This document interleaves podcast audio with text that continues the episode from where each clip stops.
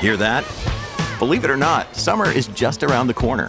Luckily, Armor All, America's most trusted auto appearance brand, has what your car needs to get that perfect summer shine. Plus, now through May 31st, we'll give you $5 for every 20 you spend on Armor All products. That means car wash pods, protectant, tire shine, you name it. Find out how to get your $5 rebate at armorall.com. Armor All, less work, more clean. Terms apply.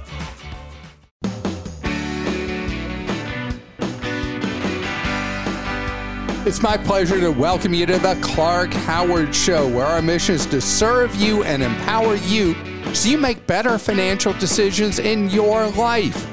I got a question. How many supplements or dietary or herbal remedies do you take every day? Most of us do take one or several or a whole boatload of them. Do you know that they're really unregulated?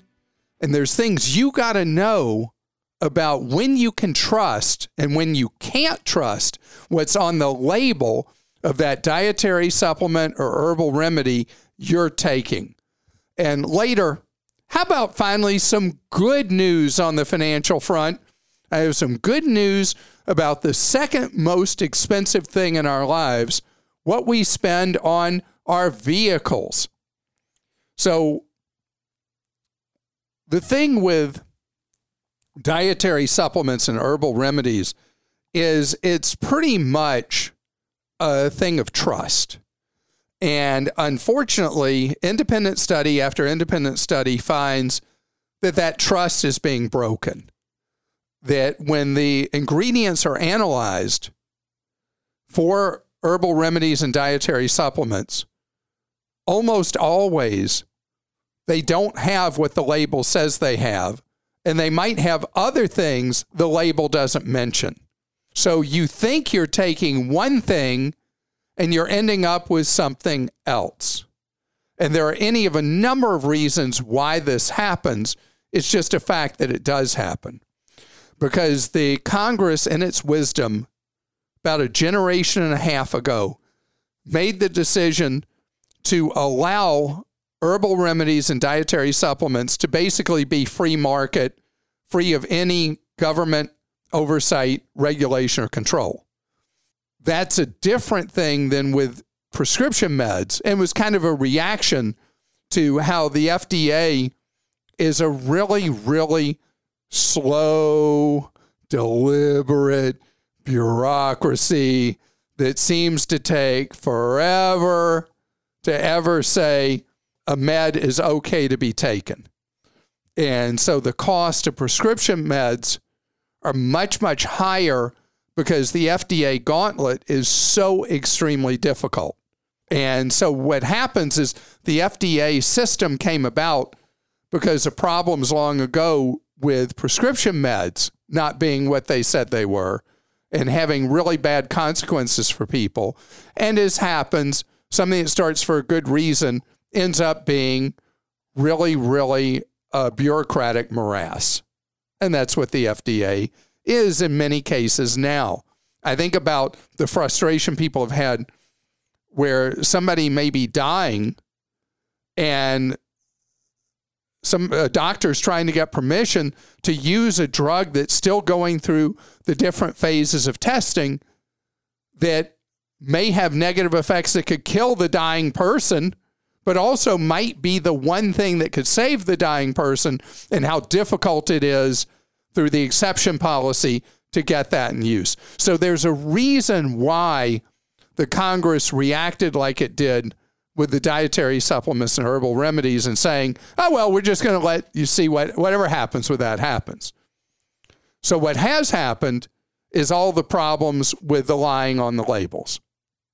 But there are two industry organizations that are out there that legit players in herbal remedies and dietary supplements will submit their stuff for testing to validate that what's on the label is actually what's in it.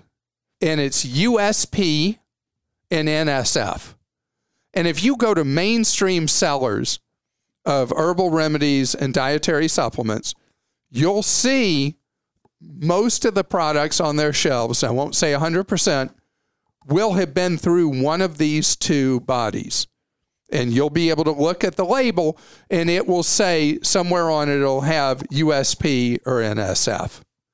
And so you can be, be confident that that thing you're taking will actually have in it what it says on the label, which is really important because you never know when you could have an adverse medical effect or event from who knows what being in it, or that you're not getting what you hope to out of that herbal remedy or dietary supplement because it doesn't have in it what it says it has on the label that you think is going to help you.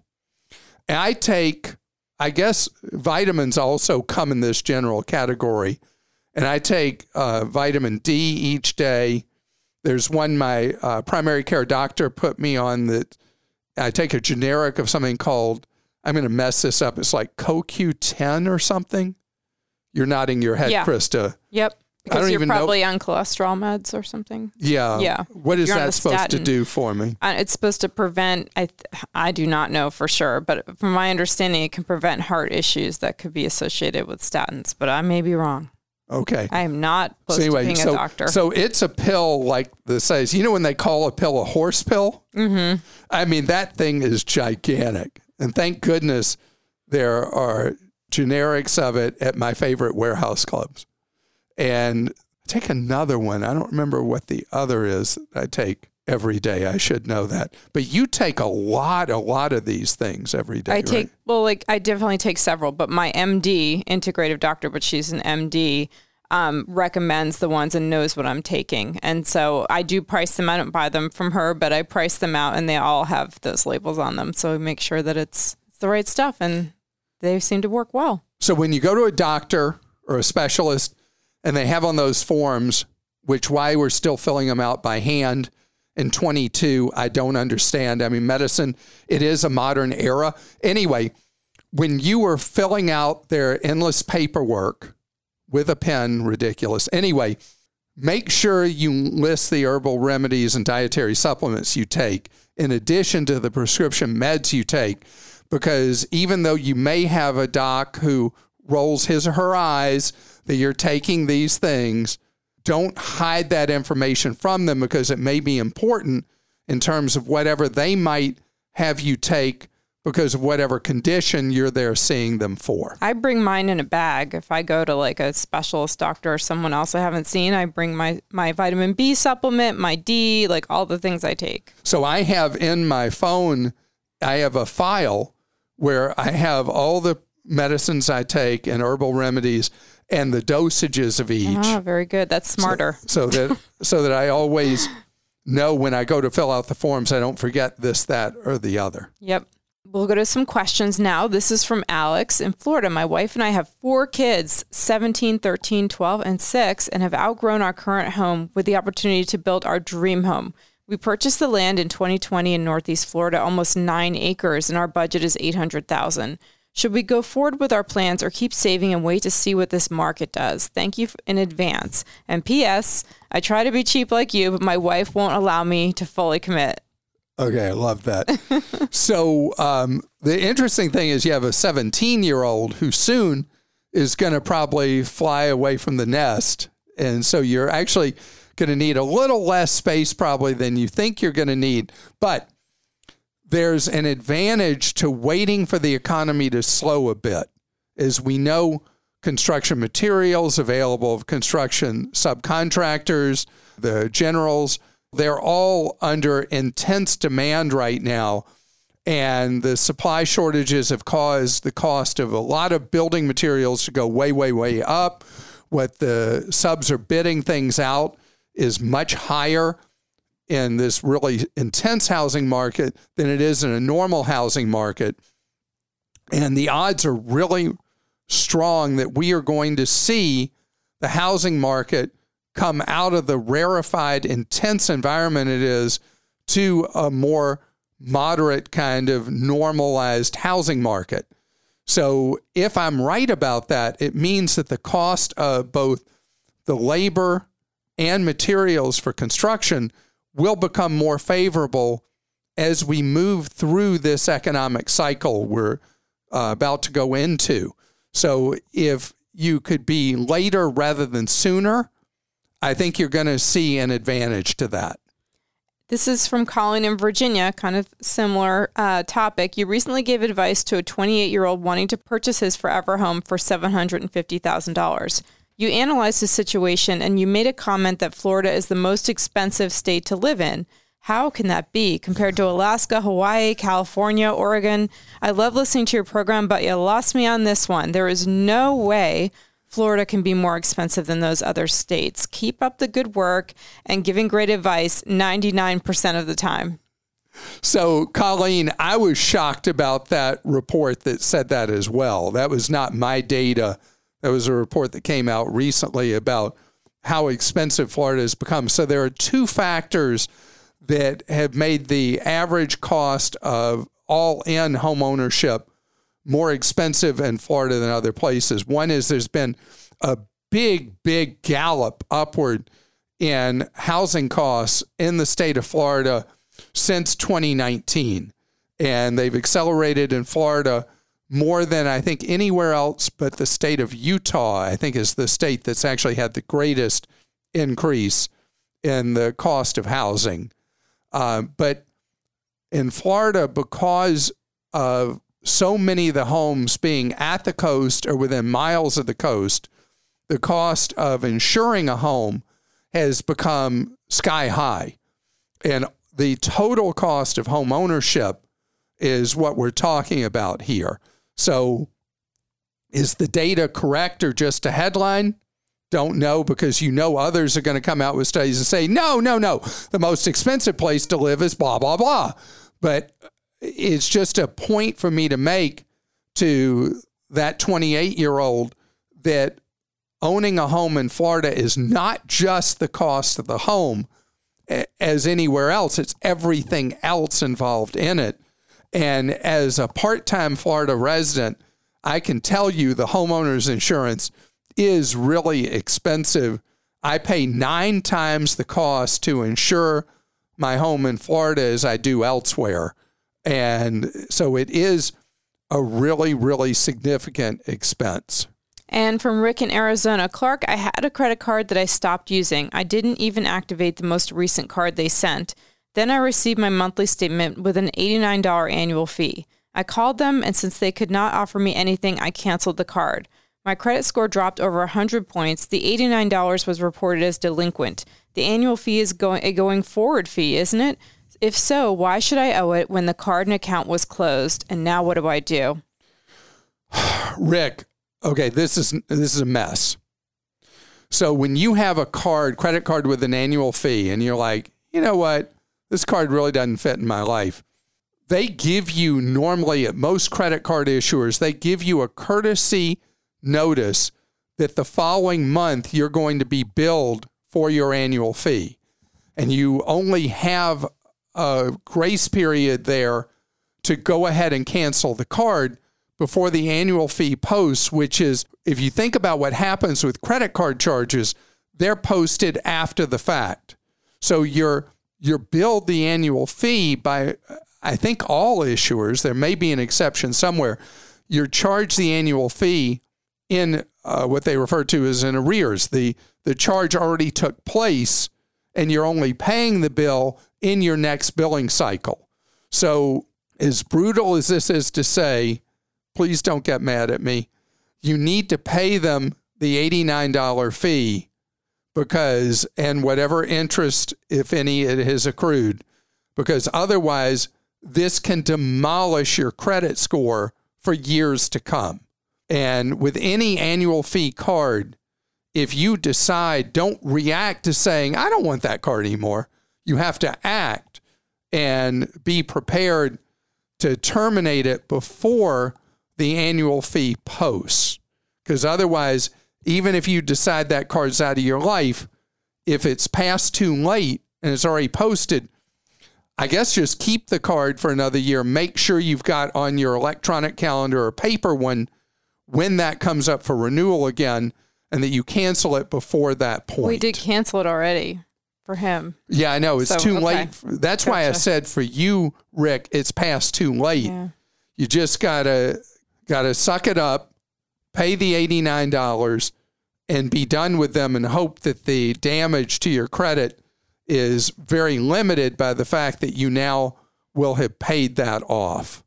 You may even be able to negotiate that they remove that delinquent mark by you paying them that money because someday they might want to have you back as a customer and as a customer accommodation that they would hoping to get you back would go ahead and remove it from your credit report. That's not as long a shot as you might think.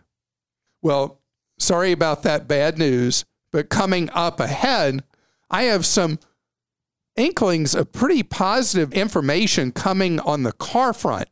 The news is starting to get better bit by bit. Another day is here, and you're ready for it. What to wear? Check. Breakfast, lunch, and dinner? Check. Planning for what's next and how to save for it? That's where Bank of America can help. For your financial to dos, Bank of America has experts ready to help get you closer to your goals. Get started at one of our local financial centers or 24 7 in our mobile banking app. Find a location near you at bankofamerica.com slash talk to us. What would you like the power to do?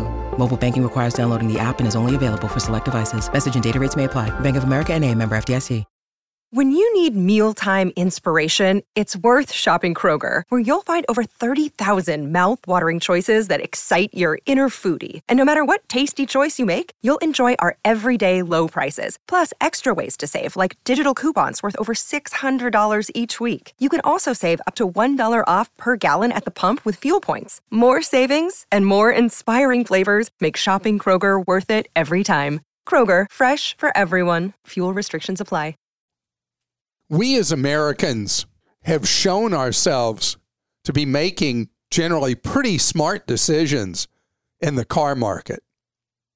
We've had this massive run up in the cost of used cars for reasons that are so many, but the quick highlights what happened with the rental car companies depleting their fleets in 2020 and then as people started traveling again having to scramble to buy whatever inventory they could, which was principally used cars. And they drove the cost of used cars up by massive amounts by creating this huge wave of demand when the new vehicles weren't being made in anywhere near normal numbers because of the chip shortage and the factory shutdowns because of COVID. And the uh, new vehicle manufacturers, they're all reporting different things. Some of them are getting their arms around the part shortages and they're getting vehicles produced again. Others still having terrible, terrible problems, way underproducing capacity.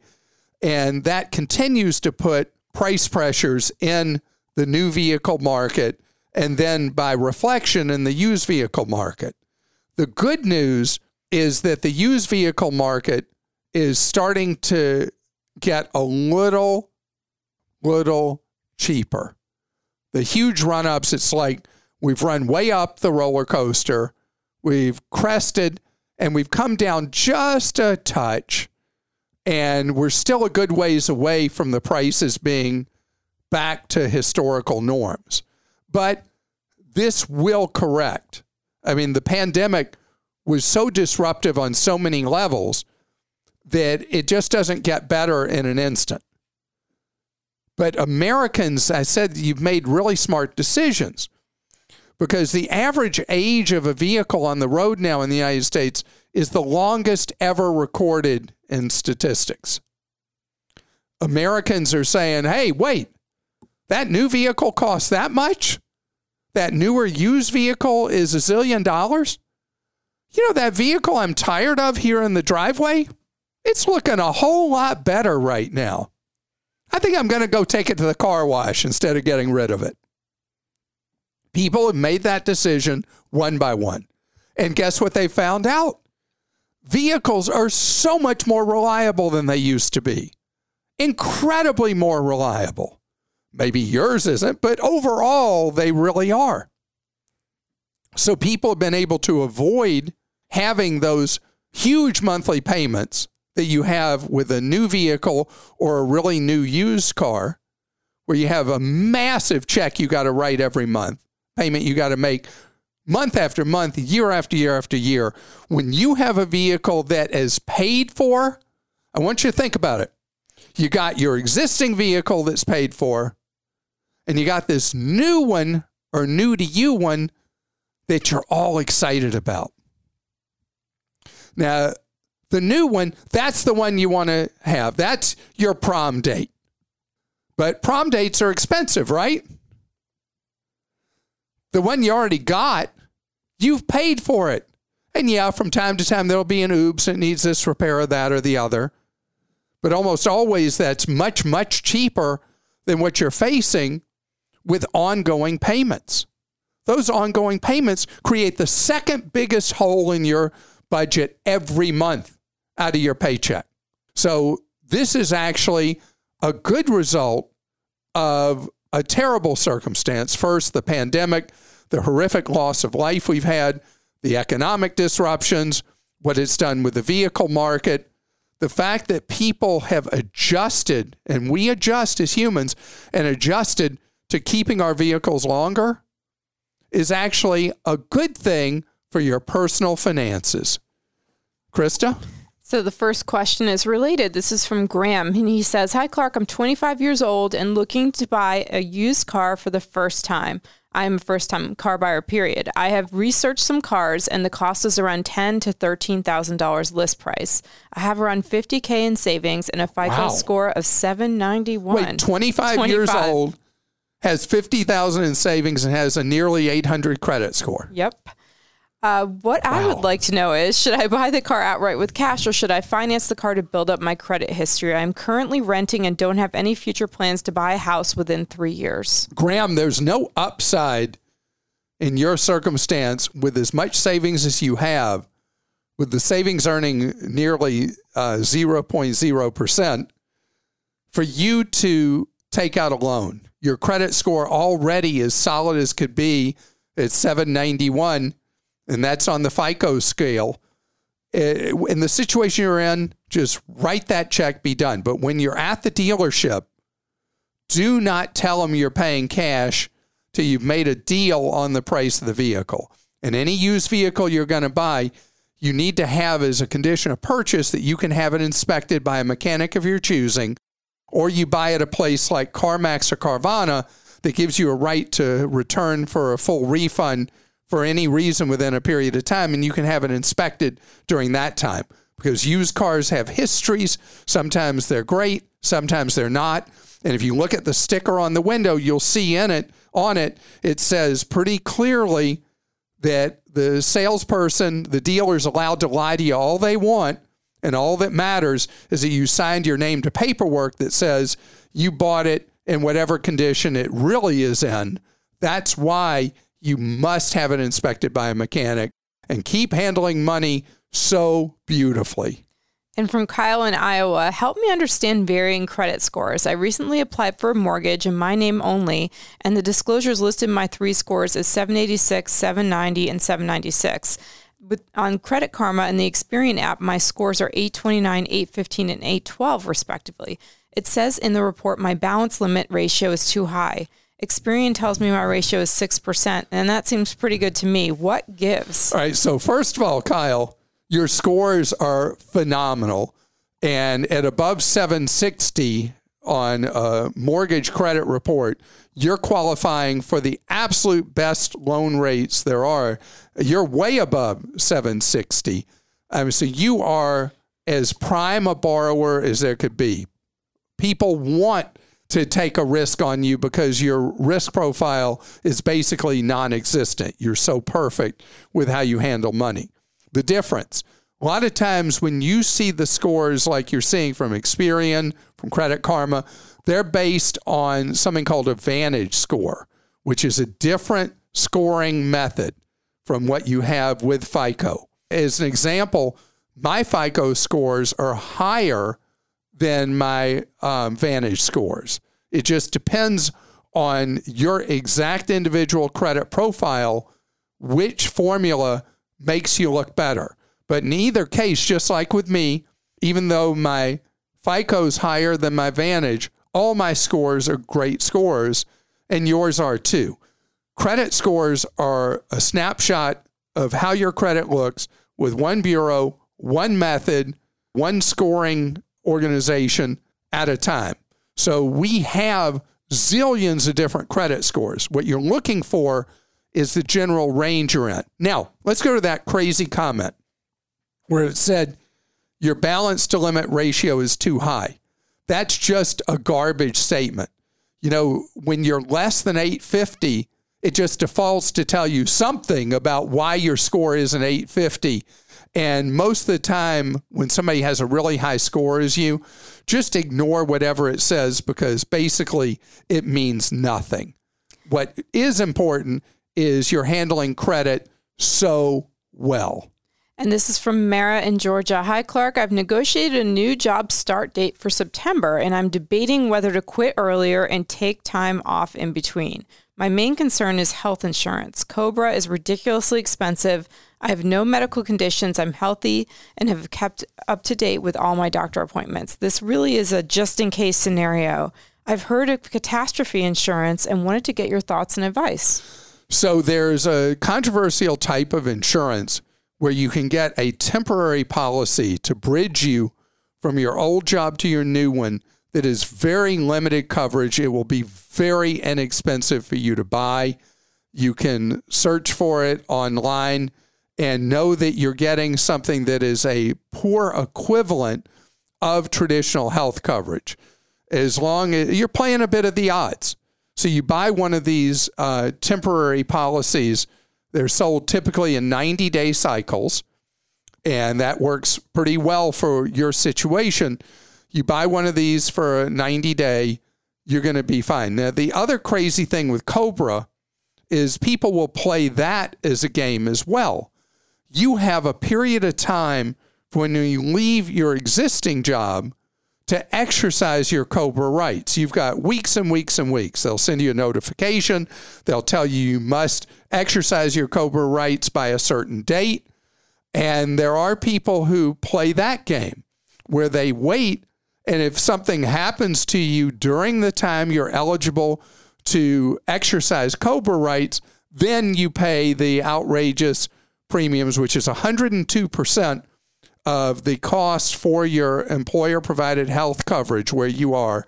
And you get to find out what it actually costs for your employer to insure you beyond what part they charge you.